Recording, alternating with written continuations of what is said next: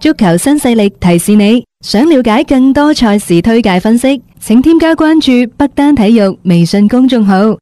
北單體育公眾號無需註冊，一鍵辦理，及時了解各位專家老師嘅賽前臨場信息發布。利物浦今晚都會出陣，是否可以挑穿之前曼城保持嘅十八連勝嘅紀錄？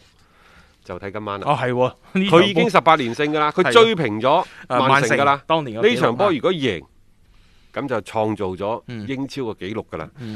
唔係話唔得，而家呢隊利物浦呢，狀態係一般嘅啫，搖搖係岌岌係嘅呢段呢段時間係一般嘅， 嚇。而且我覺得好似佢哋有啲球員嘅心思唔係好 集中，但係你冇理嗯，贏完一場又一場，贏完一場佢又佢一有場運嘅，佢又有運嘅，咁嚟再加上我我感覺某一段時間有啲球隊佢喺嗰個賽季佢真係強嘅話呢啲對手自自然喺個比賽過程裏邊呢會有啲機會俾佢哋把握到嘅。屈福特呢，上一場就俾曼聯。係三個狂波炒啊大炒三比零啊！即係佢哋嘅最近嘅狀態係好曳嘅，唔單止話即係輸曼聯呢，嗯即係喺皮爾遜重新入主咗之後，佢嘅蜜月期係十一月、十二月，嗯，但係最近一月、二月嗰啲波呢，就見邊個佢都敢輸，又俾人打翻到原形。嗯，即係我覺得可能賽程都有啲關係嘅，即係多少係呢樣嘢。因為大家記唔記得嗰段嘅魔鬼賽程，佢哋係哇立咗十幾分嘅，啊一段時間保持不敗嘅。咁但係呢種嘅風光咧，冇延續幾一場咧，已經係打回原形。有一點呢，就比較好玩嘅，嗯就係其實屈福特同埋班尼茅夫佢哋嘅入波數同埋失球數呢，幾乎一樣。嗯，好搞笑嘅。當然啦，排位亦都極其之相似啊嚇。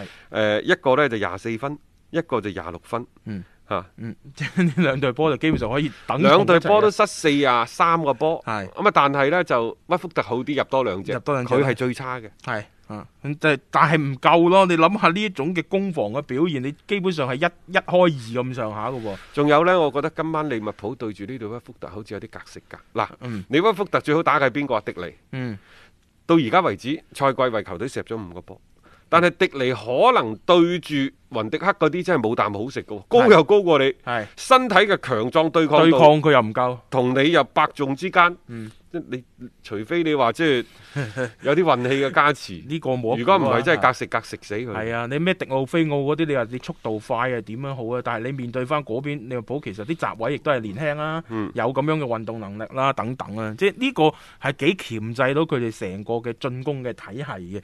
誒、關鍵係最近呢，即係五到六次嘅交鋒，利物浦基本上係見佢一次揼佢一次咁滯。但係利物浦最近對住一啲中下游，尤其係啲榜末啲球隊呢， 嗯，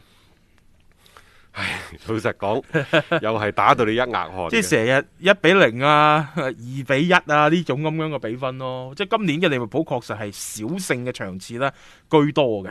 啊，呢點大家可以去，即係都仲係要考慮。你睇下上一場打諾域治，啊都打到你啲咁 hea 㗎。啊，係啊，然之後呢，即係佢對住最好嗰場，可能對住之前修咸頓啊嗰場大勝，嗰場大勝。嗯但係除此之外，佢喺二月份打咗幾場嘅賽事，包括呢就喺呢一個足總杯對呢、一個誒誒誒呃嗰個咩蘇斯波利啊、啊，梳士貝利，蘇士貝利嗯，都係小勝一隻。咁當然啦，嗰啲賽事呢 就另作別論啦。另作別論。即係呢個時候，利物浦啲心態可能係唔同咗，即係贏就 O K 噶啦。好多時候上一場，打韋斯咸，嗯係咪打出一身驚風散？嗯，係啊，三比二啊，落後㗎 係啊，所以 呢隊利物浦，大家睇住啦吓，即係唔一定係大家想象當中咁輕易啦，可以係喺呢場比賽裏邊過關嘅。